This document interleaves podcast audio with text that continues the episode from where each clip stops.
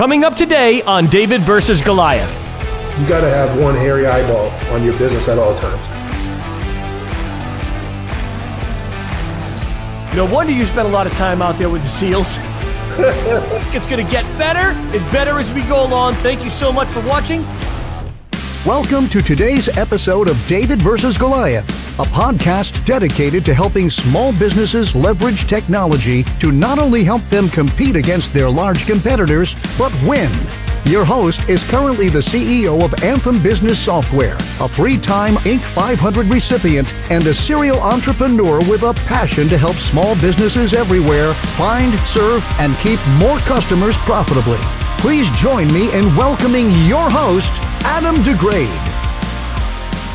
Hey everyone, it's Adam Degraide with another great edition of David versus Goliath, where the small guy takes on the big guy and wins here at DVG. We are so glad to have you. I'm your host, and it is what a pleasure and a great day it's going to be because I have my business partner, one of my best friends, uh, Tim Sawyer. TimSawyer.com is his URL. Tim Sawyer is not only a fantastic business person, public speaker, trainer, he's very educated on how things are done in the business world, has counseled thousands and thousands of businesses on how to grow. And he's going to be here to talk to us today about what he's doing today in his life and what he's done also in the past. This is going to be a very educational, highly informative episode of David versus Goliath. Today's episode is brought to you by Anthem Software, built specifically for small businesses to help you find, serve, and keep more customers profitably with their all in one software, marketing, and consulting platform. Take the tour at anthemsoftware.com. It's about 120 seconds. You will not regret it. Also, pretty big breaking news. That's right. I'm now a published author. My first book, The Adventures of Jackson, the Young Field Mouse, just came out, available on Amazon and Barnes and Noble. It's a story I've been telling my kids literally for 26 years. The illustrations are awesome. Let me just show you a few pages give you guys an idea. Look at that. Awesome. And uh, what's really cool about it is Jackson gets lost, needs to find his mom and dad, and it teaches children three things bravery, attentiveness, and gratitude. So check it out today. It's on Amazon and Barnes and Noble. Just type in Adam Degraide in the search bar. Make sure you spell my last name right or you'll never find it. It's D E G R A I D E, and you'll find the book. If you buy it and you like it, leave me a review. It would mean a lot. Um, I know I thought my first book was going to be a business book, but it just makes sense to actually make this a, yeah, this is a story I've been telling for 26 years to all my kids. So it's awesome. And I'm just glad to be able to share it with everyone. Hopefully you enjoy it. Well, with that being said, make sure you can visit us today at davidvsgoliathpodcast.com where you can subscribe and apply. And you can also ask DVG a question. Maybe you don't want to be on the podcast, but you want some help in your business. Go there, type in a question, send it to me, and I'll make sure that I get back to you at some point with an answer, hopefully. And I might even feature you on a future episode of David versus Goliath. Well, anyway, without further ado, let's get right to it with Timothy Sawyer. Tim Sawyer, welcome to the David versus Goliath podcast. Great to be here, Adam. Thanks for having me today, man. Great to see you. It, it's great to see you too. And for the watchers and listeners, Tim and I met, it feels like a couple of decades ago, but our daughters, Brooke and Abby, were best friends growing up. And I'll never forget the day that Tim came to pick up Abby at our house in Rhode Island. We stood at the front door together. We talked for, I don't know, maybe 15, 20 minutes waiting for the kids to get ready or whatever. I closed the door and I said to my wife at the time, that is my next partner in business. And she says, How do you know that? I said, I just know it. And uh, Tim's been my business partner for years, still is. We still own yep. some things together. We don't actively work together anymore, but we still own some things together. And Tim, uh, what I love about your story is like where you came from. You know, I'd like you to spend some time briefly, you know, I mean, over the four or five minutes, a little bit about your past and how you led up to meeting me and some of the things that you've done also uh, in your professional life prior to working together, and then some of the things you did together with me. Yeah. So, um, depending on how far you want to go back, I'm actually working on a, a cool project right now. Um, I'm in the middle of, of a book and should be done um, three or four weeks. And um, so, as you know, uh, for me, success in life uh, is never a permanent state, and it's not a certainly not a straight line, right? And so, uh, dealt with some stuff as a kid, and I thought it was important to share that with folks. So the the book um, is going to be uh, "No More Hiding: The Tale of Two Beasts," and it's based on the the Navajo proverb, as you know, that suggests we all have two beasts inside of us. One represents all things that are great. One represents all things that are bad. And the grandson says to the grandfather, "Which? How do you know which one wins?" And he says, "It's the one I feed the most." And so in my life, I've had certainly given into both, right? I've, I've fed both beasts at different times and, and reaped the benefits at certain times and paid the cost at other times when I fed the wrong one. So that's really fun. I'm working on that. So um, obviously, spent a little time um, uh, in. I spent one year, learned the most. This will come out in the book, page one. One year in a residential rehab. Grew up more than more there than I did anywhere else. Got my GED in rehab. Then went on to Bryant University. Worked, spent 12 years uh, working in a federal savings bank right here in Rhode Island. Um, and also, I'll mention in the book that I had the blessing of, meeting you uh, in 2000 at the tail end of working at uh, the bank. And you were getting ready to uh, wind down your third business at that time. And uh, we spoke about uh, putting putting a deal together, and so we spent seven spent seven years in the insurance industry. Sold that to a private equity firm. Uh, started Crystal Clear, which is still going, by the way. Uh, now Patient Now sold that obviously together, and was grateful for that. Uh, currently, I am doing some work for them. I still work with some of the clients. I still do some some podcast work. Uh, and what I'm up to now for the last six months or so is I'm actually working with high school kids on a couple different fronts. One is helping people understand that they're not less than if they decide to go to trade school or no school and just go get a job.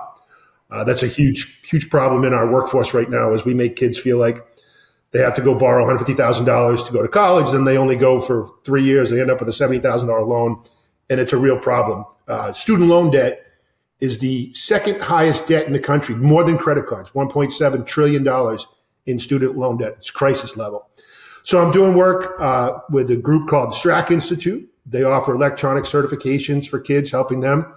Uh, and then I do a lot of volunteer work with high school kids working on personal finance and teaching entrepreneurial skills. Uh, and we're in the process of launching a company called Spark Money IQ, which we will be teaching three really cool uh, three really cool workshops. One is around personal finance. So, how do you spend your money on a daily basis? The, the, the cost of coffee and the cost of gas and the cost, cost of car insurance. How do you get a credit card? Uh, huge, huge, huge gap in the educational system right now. Only 21 states require any type of financial training for high school kids at all. Uh, so the second piece of that is going to be business. Talk about the business model that uh, you developed so many years ago. We're going to take kids uh, at their level around the wheel, right? Find, sell, keep. So every business has to do three things, right? So we'll talk about basic sales and marketing skills, and then actually going to use Crystal Clear in the third module as a case study for how to start a business, how to raise money, and and, uh, and then give the kids a little test at the end, and um, and that'll all be sitting under my new business, which is Profit for Intent. So what I've decided, Adam, is going forward, I'm going to do. It's got to have two criteria for me to get involved. It's got to be a financial component, meaning somebody can make some money, and it's got to be for good, doing something for good. So that's where I'm at now. And you know, and I think I, I think for the listeners and the watchers, it's a you're you're not quite telling the whole story of your past, obviously, and I think we're going to save a lot of that for the book. I will. I promise you, listeners and watchers, when this book comes out, you've got to read at least the first few chapters because it'll blow you away. the first page. the first page.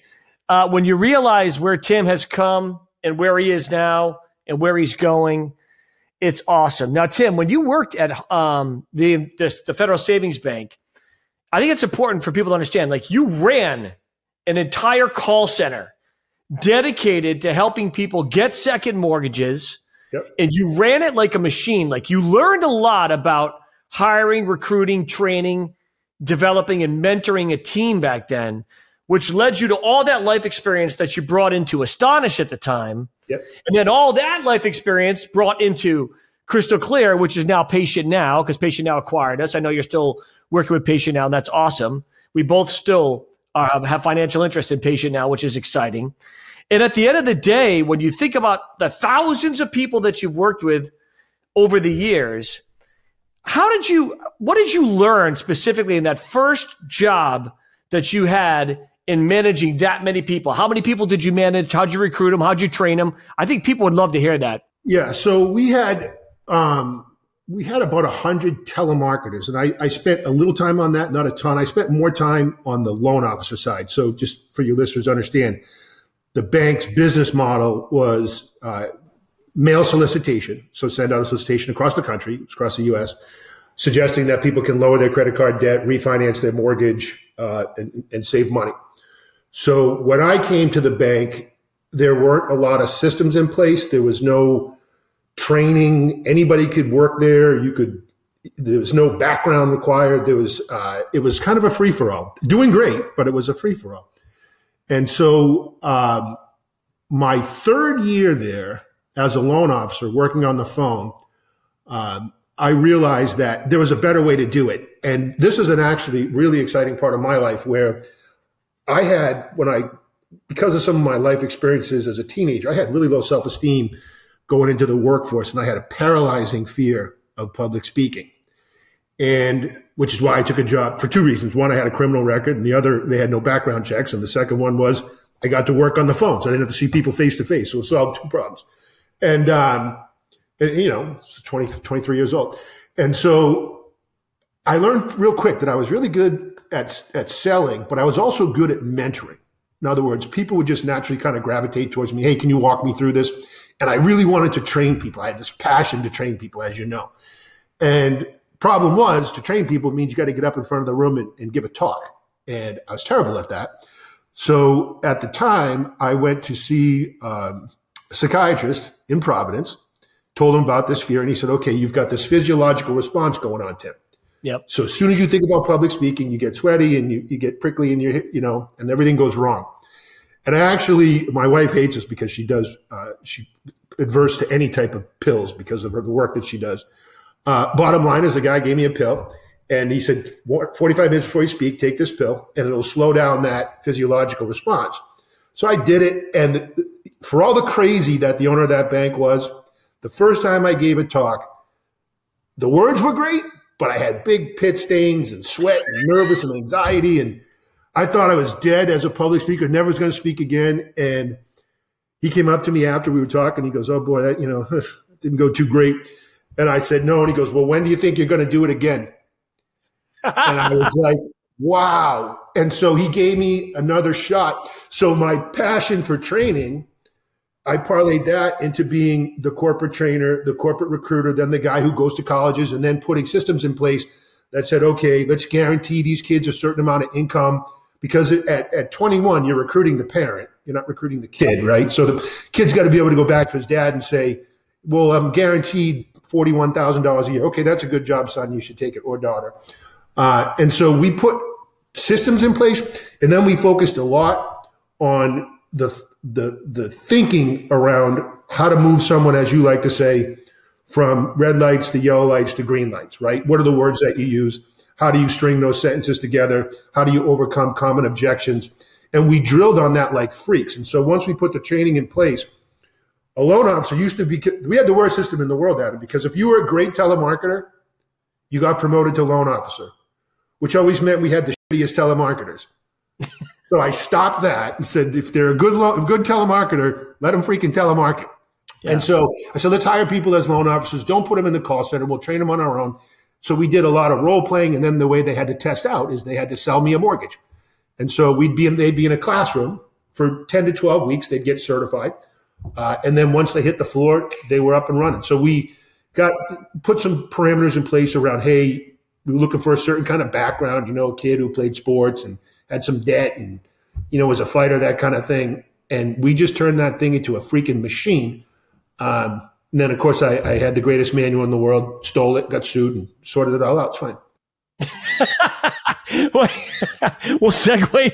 We'll segue with uh, the next segment. I, I think this is important though to stop for a second. You said something really profound. You know, you're teaching people how to have people that have red lights in their mind turn them to yellow and then ultimately to green to move them to that next step. Even in your own life, you had a red light when it came to something. You sought some help, turned to a yellow. First one didn't go so good. You probably never would have done it again unless he saw something in you. He said, Hey, you know what? You got to get back out there and do it. The more you do it, the more you do it, the better, easier it becomes. Life's a funny thing though, man. You know, life is very cyclical. Things come back, they go away, they come back. I mean, it's the nature of all of our, our beasts and demons that we deal with. But one of the things that I think is important for the watchers and listeners to know is not only did you manage that large group of people in that team, not only were you doing public speaking, but when you came to Astonish, that led naturally to you helping us build a sales force and then ultimately build a training division, create the entire training manuals as to what an insurance agency at the time should be doing to help them find, serve, and keep more customers. Everything from marketing to the way they answer the phone to their people in process. Tell the listeners and the watchers, you know, because you've worked with a lot of trainers, you've done a lot of public speaking. If you were looking, what is the one thing you would tell a small business owner that if they don't have in their business right now, they're in no danger of growing? What would that one thing be when it comes to training? Well, from a, it would start with a technology, and I'm learning to appreciate that more right now. Right, obviously, having some way to manage client lists beyond a spreadsheet is super important, right? And so, having some type of CRM tool, obviously, Anthem has that, and I, I, I use it myself. I recommend it. Um, that would be the one piece of technology. But depending upon if it, you know, there's a lot of different types of businesses. So if you're talking about you know, a retail store selling cigarettes and stuff, that's something different than a tech startup, right?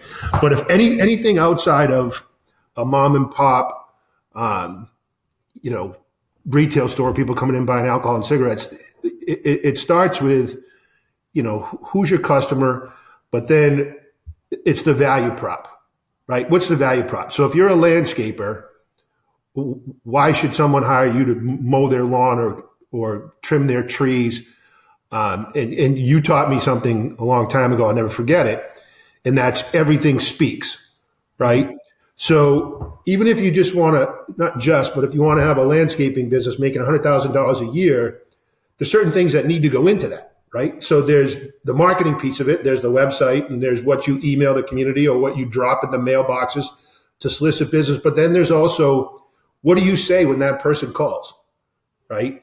And it's got to be a uniform approach to that. So if, if, it's just a husband and wife, husband and wife are saying the same stuff, right? And, and why should they hire you? And, and, I think every business needs to start with that. We're working on that at Spark Money IQ right now. Why should someone pay us to come speak at their school?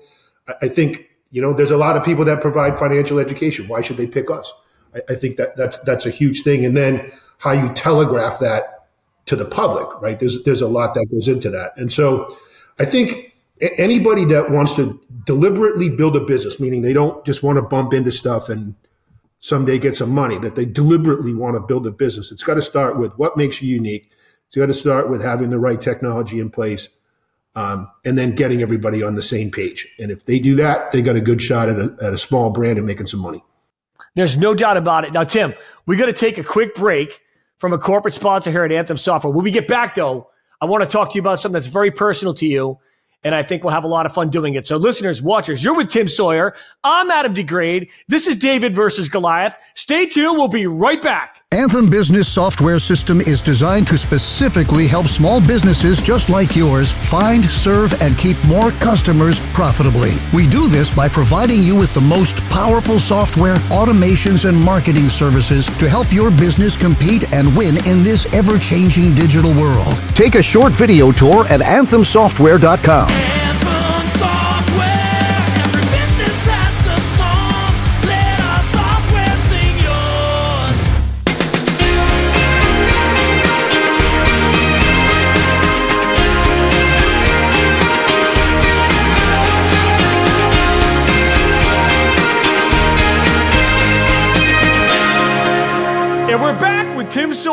Once again, Tim, welcome to DVG. Thank you. Thank you. Thank you. This is great. It is. It's a lot of fun. I love your background. That's a cool studio. There's no doubt about it, man. I appreciate it. Thank you so much. And you were a big part of me being able to afford it because uh, over the years, Tim and I have worked together in several businesses. We've had several successful exits together. Cheers to us. And it's been awesome. So part of this background is because of Tim Sawyer. Part of your background, where you spend a lot of time, you've recently taken up kayaking quite a bit. As a matter of fact, we're going to be showing some pictures right now on the screen of Tim kayaking. Tim, tell a little bit, the listeners, a little bit about your your haven. It's become a haven for you, right? yeah. So fortunately, um, it's been my wife and I's dream. We've lived in uh, North Kingstown, Rhode Island, for over 20 years, and uh, North Kingstown is situated on the water um, across from Jamestown, and we've always wanted to live on the water. And so, um, you know, we saved a little bit, and of course, a lot of congratulations to you and thank you to you. Uh, we were fortunate enough in our most recent transaction to feel comfortable uh, to go ahead and pull the trigger on a waterfront property. So uh, I'm actually, as you can see, I'm sitting. This is the top floor of my house. It's actually a fully functioning pub in the back with a commercial kitchen and uh, a dumb waiter that goes from the catering area to the basement up here so that people make the food down, shoot it up, and there you go. And uh, so, but it literally sits on the Atlantic Ocean. And so, uh, actually, as I look out right now, I can see uh, about quarter of a mile out from the shore. There's uh, the, they're called the Seven Sisters. They're rocks, and from October that protrude from the water. From October to May, they're filled with seals. So on any given day, there would be up to hundred seals out there. So I like, it's really cool, although you ruin it for people. And what I mean by that is this it's kind of like a local spot where guys will bring their kids. And I was like that jerk idiot, new guy on the street, didn't realize what I was doing. And I would literally paddle my kayak and go right through the rocks. And what it does is it scatters the seals, which is great because the seals bob up and down for half an hour and you get the greatest pictures in the world. Problem is, they don't come back that day. So everybody that's driving down in the afternoon to watch the seals is going to sit there and look at a bunch of bare rocks screaming at me from the shore and uh, won't repeat what they say in front of their kids. So I was, I kind of started to put together. I'm like, that's not a good thing. So you got to respect the seals a little bit. And, um, but yeah, it's cool. And we got a little boat out here and go water skiing and stuff. And it, it's it, awesome. It's been a dream of mine. Yeah, it's cool. It's, it's great to see. It's great to see you doing it. And, and for the watchers and listeners, this stuff doesn't happen on accident. You know, Tim's busted his butt for years, man, traveled around the country. As a matter of fact, I think, Tim, you were speaking what, what was the most amount of public speeches you gave for Crystal Clear in one year? Do you remember that actual number? 2019 was 42. Wow, 42. Now just think about that, guys. 42 weekends. And these shows that you went and spoke at were not just like one day events. They were two, three, four, five day events. So you add that on top of it. No wonder you spent a lot of time out there with the SEALs. well, you know, it's funny because um, I was looking at this the other day because I was putting together my, um, you know, and this is a good point for people to get, right? Which is that, again, if you want to be deliberate in growing a business, there's trade offs too, right? There's things that you're going to have to sacrifice to get what yeah. you want. There's no doubt about that. Um, but we were able to take, and, and, we had a gal working for us by the name of Audrey who was really good at this and get uh, on the programs as faculty.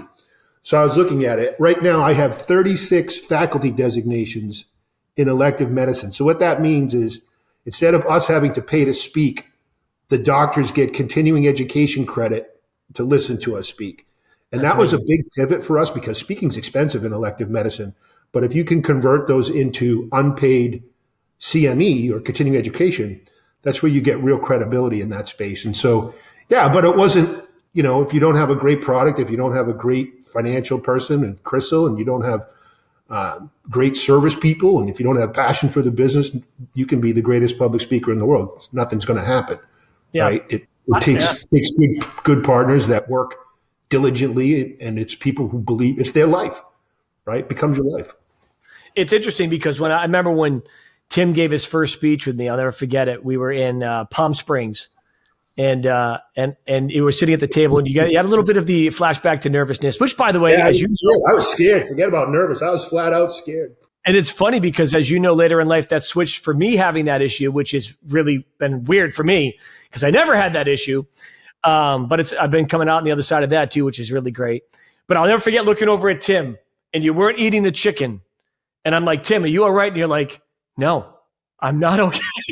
I said, whatever you do. do you remember the advice I gave you? Yep. What was it? Follow my energy. I said, match my energy. And man, did you match it. And I remember uh, that was the craziest speech of the world because after my talk, I remember I walked out with my briefcase right after my session. You came on, you continued the energy. But when I watched back on that video, there was something that Tim did because Tim doesn't just, and this is important for those of you thinking about bringing Tim in to speak at high schools and to these students. Tim doesn't just teach people and educate people and train them. He wants to call greatness out of them. So I'll never forget Tim at the end of his talk, getting on his hands and knees and begging these insurance agents at the time to heed what we were telling them. Cause it literally was the difference in them being stagnant and shrinking or being uh, expansive and growing.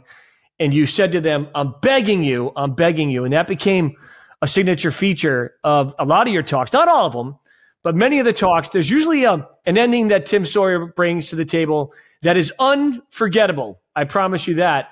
And uh, it was always awesome, man, to watch you take control of a room. Most importantly, to really care. Because I think when you share the truths that you and I have learned over the years about people, process, tools, right? Courage, belief, like all these things we talk about, when you're up there and you're portraying that to somebody, you're hoping it's translated. Like right now, you're watching this podcast, and I'm hoping that my energy and Tim's energy is translating to you so that you can get up today and be the best you can be, right? So Tim, when you when you do when you prepare for public speeches, even the ones that you've given routinely over and over again, you have a routine that you do beforehand. But when you're in the moment and you're on at, at the end of it, when you've been on your knees and you've been imploring to people, what are you hoping happens to that business owner? And you and I've seen it, right? We've talked about it for years. So often we felt like we want their success more than they want their success. And I know your heart has always been to, this isn't just about me giving a talk. This is about you being successful by heeding what we're saying. When you're finishing that talk, what do you hope happens in the mind and the heart? And most importantly, the actions of that business owner or that guy or gal now who's in high school and they're getting ready to enter the workforce? It's so the, uh, the way I'd respond to that, it's, it's before you go into the room. And I, I believe that you were the one that gave me this concept, and I've talked about it a lot. Is before you give a talk to anybody, you have to ask yourself, what do I want these people to think? What do I want them to feel? And most importantly, when it's over, what do I want them to do? And when you're doing the type of speaking that that we were doing this it's a dual purpose right? It's education but it's also education and get them to come to the booth right?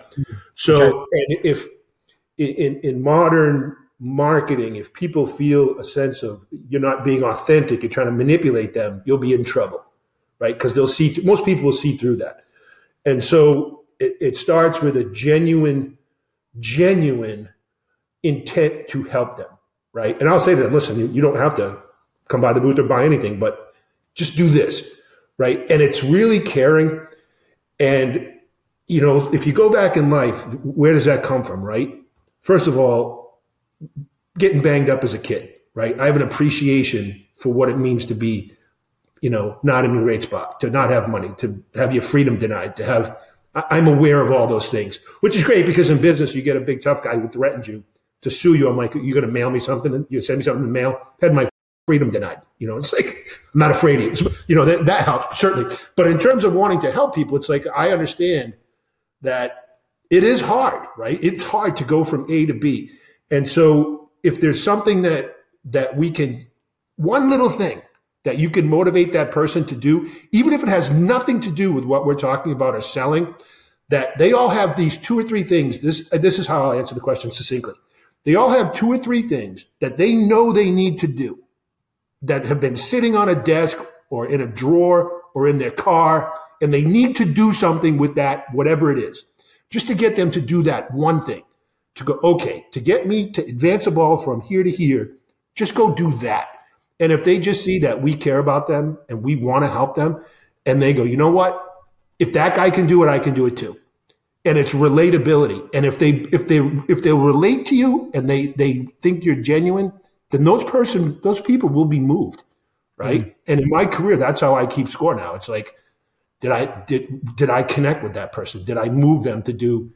Um, and it will be liberating in this this next uh, round of learning education because not every talk I'm going to give will have a profit motive, which is a, um, you know, you're just inspiring people to make change without buying anything from you, and that's, you know, that that will, that's a twist. It, it, it is a twist, but you're going to be great at it, man. It's a, you know, it's it's fascinating. I remember, I think there was one speech you actually said something where you said, you know, a hundred of you are raising your hand right now Next year, when the hundred of you come back to this event, the sad reality is only 10% of you will have actually done something with what I'm saying.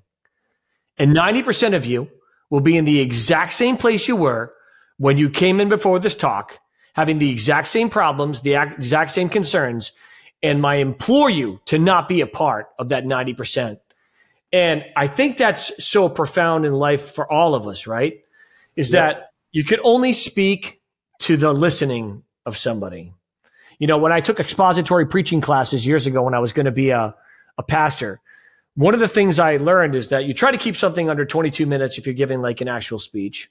Because after that, you've lost so many people. Within 35 seconds, Tim, of somebody hearing you speak for the first time or me speak for the first time, they either, they judged us. They either like yeah. us or not. So self, you know, self-defacing humor has always been good. I always tell people, you know, which which one of you 65% of people or 35% of people don't like me because that kind of like breaks the ice a little bit. You know, some hands go up, hands go up, yep. you know, I actually don't like you. And that's okay. In order to be loved, you have to be equally hated. My brothers taught me that. And at the end of the day, when you're trying to change people's thinking and behavior and, and, and the fact that we all know we're creatures of habit, you have to do something, right? I've been saying on the show in David versus Goliath that action is the life of an entrepreneur, but hesitancy is the death of an entrepreneur. And what I love with what you're doing right now, with what you're about to do, is you're stepping out into the unknown, which takes a lot of courage, Tim, to do this next stage. We got to take another break from another sponsor. But when we come back, I want to talk to you about that courage of how you get up every single day and say, I'm going to go change the world today and, and how you're going to muster up the energy to have a nonprofit motive in this, which is going to be fascinating. I want to hear all about that. But you're listening to Tim Sawyer. You're listening to Adam Degraide. This is David versus Goliath, the greatest small business podcast in the world. You get better advice here than just about anywhere else. Everyone knows it. Anybody who watches this show knows it. You know it. You can feel it. I feel it every time. I'm so grateful to have Tim Sawyer. Stay tuned for another important message from another great sponsor right here on David versus Goliath. We'll be right back. Northeast Capital has an exciting new program we offer to equipment and software dealers. It provides you the appearance of a private label captive financing program. We call it Our Financial Services. Using Our Financial Services, you can offer your customers your own financing program, including industry specific payment calculators and unique payment options. Northeast Capital administers a private label program tailored to you and your customers' needs. Learn how we can help you reduce receivables and qualify for your own private label finance program.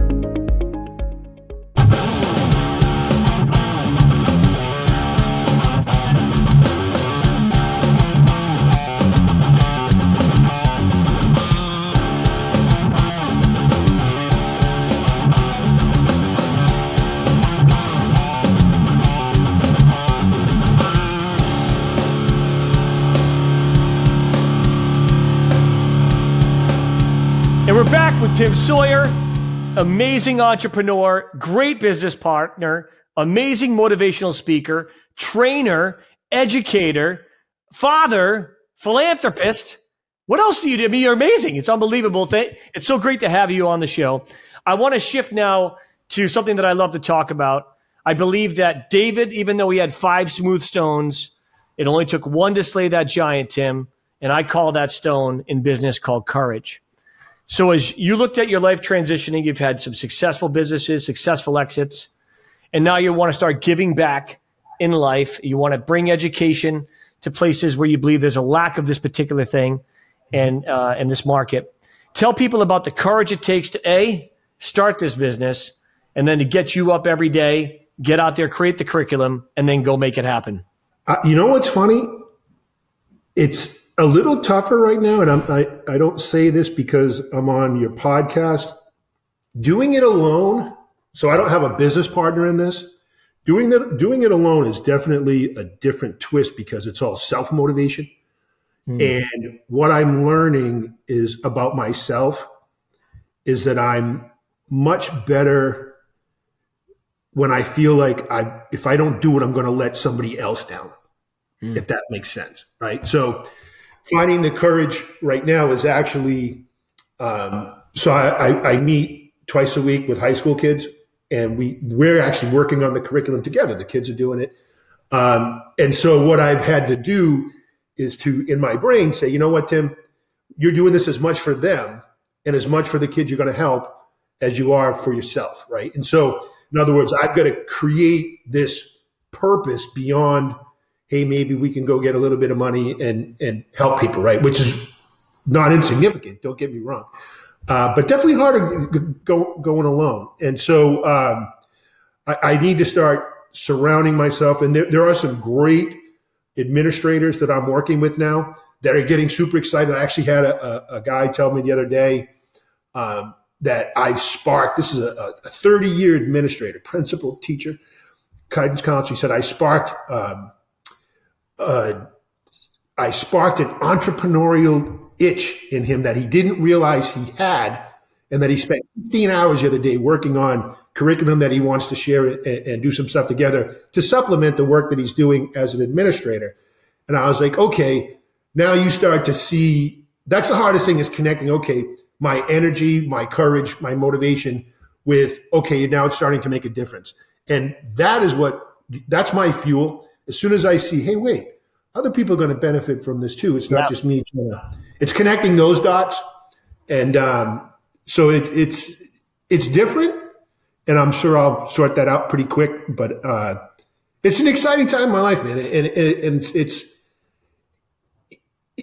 for the first time, I feel like I have a little bit of time to do what I've always wanted to do, but have been so hyper focused on I mean, you know, you live a lopsided life. If you're trying to get a business to be worth more than other businesses, you can get, for me anyways, your life can get out of whack.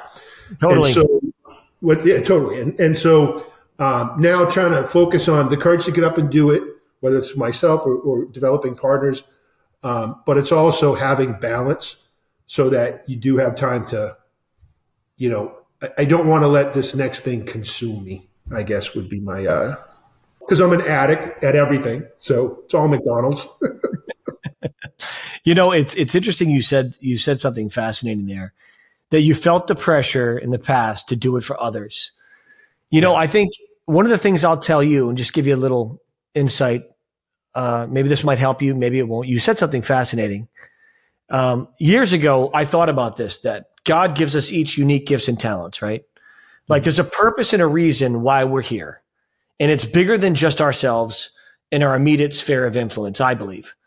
And for me not to use my gifts, that whether that's music or storytelling or spe- or speaking or advising or leading would be to rob not just myself of what I was made for, but others that I was given that gift to benefit. And so mm-hmm. you've been given amazing gifts you're very real, as people can tell. You're down to earth. You're rough around the edges, but that makes you beautiful because you're not so polished. You know, everything and everything that's polished can be sometimes fake, right? And, and, and you're very real. And I think when you go to speak to these kids, Tim, and you share with them from the heart, the gift that you've been given to share with them is not just to fulfill yourself and reward yourself, for you not to do it would be stealing from them. And I think if you see it that way, when your eyes open up in the morning, You can say, I got to get to work because people still need me. It's a different way, but they might need you even more than somebody else might need you that you think might need you now and give your time to them and your attention to them. So that's my encouragement to you. I think way to look at it. Yeah, I, I, you know, I just it's one of the things that I have to tell myself every day too, right? Because you know, how many times can I run the bases? Well, if I didn't run the bases, I don't know what else I'd be doing. Right. And so it's so it's kind of like I was born for a purpose. I want to make sure that when I when I leave planet Earth, that I've done everything I can in my power, with God's help, I believe, to help me fulfill that purpose. And I think you're doing the same thing. And so kudos to you. Now, Tim, you got great advice for people. You've given amazing advice to people. You've sat multiple business owners in a room once and actually asked them, so which one of you people are in charge? Because it seems like nobody's in charge. And if nobody's in, if if all of you are in charge, there's nobody in charge and nothing's going on. But right now, we have an aspiring entrepreneur, man or woman, or a successful business that's struggling, or a business that's struggling to get off the ground successfully. What is the one piece of advice that you would tell them that if they implemented this in their lives, it would make the biggest difference for them? Take inventory and be brutally honest with yourself. That's the hardest thing to do is to, and we've, you know, for a, a young, a young entrepreneur starting your business, one of the things that I, I suggest and, and talk about in speeches all the time is acting like your business is for sale, right? You and I were both very good at that. And so whether it's, uh, like I said, a landscaper or a dentist or whatever, ask yourself if you were going to buy that business from yourself, what would make you nervous about doing that? exactly. That's how you take inventory. And you go, well, I wouldn't like the fact that we don't have this and I wouldn't like the fact that we don't have that. So once you've taken inventory, once you're brutally honest with yourself about what needs to be fixed, then set about the task of fixing those things. And, and like Adam's mom told him, how do you clean a room? One corner at a time, right? So it can it can feel overwhelming if you go, hey, there's 20 things wrong with my little business or my big business, uh, and that that usually is the case, right? There's no business that's perfect, and so once you take inventory, once you're brutally honest with yourself, then set the task, make a list, start knocking those things out. Don't procrastinate about it. Mm. Uh, because if you've got 20 things wrong in six months, you'll have 25 unless you start working on the 20 you got wrong now. And I, I think what a lot of people do is they let things they know, right, at a conscious level that things need to be fixed, but they just don't do it. You know, it's like if I don't look at it, it'll go away. And in business, guys, that's not how it works. It never goes away. It gets worse. And so it always gets it always worse. Gets worse, right? And we're and we're living in messed up times too, right? I mean, forget about your political affiliation or whatever. You know, in my business alone, Adam, I, I want to get into the schools, right? What's delaying that? The freaking government's all freaked out. The world's all freaked out and about, you know, whatever you think aside, right? Well, that's a thing that I've got to deal with. And so if that throws my business, uh, and it has, right? It's a monkey wrench in my business. I can't get into those schools right away. So what are we going to do? We'll create virtual modules, right? I got to look at this brutally and say, okay, that's what we're going to have to do, right? And so that's my encouragement is just to be brutally honest and, um, you know, tell yourself you're doing good. That's fine, but you got to have one hairy eyeball on your business at all times. That's the greatest line. That's going to be the name of this episode, by the way. One hairy eyeball. That's gonna, you got to have one hairy eyeball on your business, folks. You got to take inventory. Don't bury your head in the sand. Look at things for what they are and always begin with the end in mind, which is to Tim's point. If you're building a business that one day you want to sell or even hand down, what would you then, what would you want fixed if you were to buy it. Fix it now. Don't wait because today is the only day that matters. Yesterday's gone. Tomorrow is not here yet. The only change that can happen is right now. And you've been on watching the David versus Goliath podcast with my guest, Tim Sawyer. Tim, have you had a good time so far today? I've had a blast. This is great. Congratulations on the podcast. Congratulations on your new children's book. Oh, thank you. Thank you. Hold on. Hold on. Hold on. Good segue. Hold on. right here. There it is, The Adventures of Jackson. Tim, I don't know. You probably never even heard this story, but it's a pretty cool story. It's right here, The Adventures of Jackson. I'll be, I'll be checking it out. I think that's awesome. Congratulations on all of your success, Tim. We wish you the best. People can check you out at timsawyer.com, correct? Spark Money IQ will take you there. S P A R K moneyiq.com. Give us a look. If you know a little quick plug, if you know someone, uh, if you're a mom or dad, own a business and you got high school kids and you're concerned about their financial IQ, uh, it's not taught, it's ignored a ton. Uh, we make it fun. I would be grateful to have the opportunity to come out to your school, spend some time with, with your kids and their friends and, and get them all fired up about money, how money works. We'd love to do that. So I'm grateful. Check us out, sparkmoneyiq.com. I love it. Spark Money IQ. There's your, there's your pimp out, Tim. Great job. Everyone, I'm your host, Adam Degraide. That was Tim Sawyer. Another amazing edition of David versus Goliath is in the can. Stay tuned next week. It's going to get better and better as we go along. Thank you so much for watching. Everyone have a fantastic day.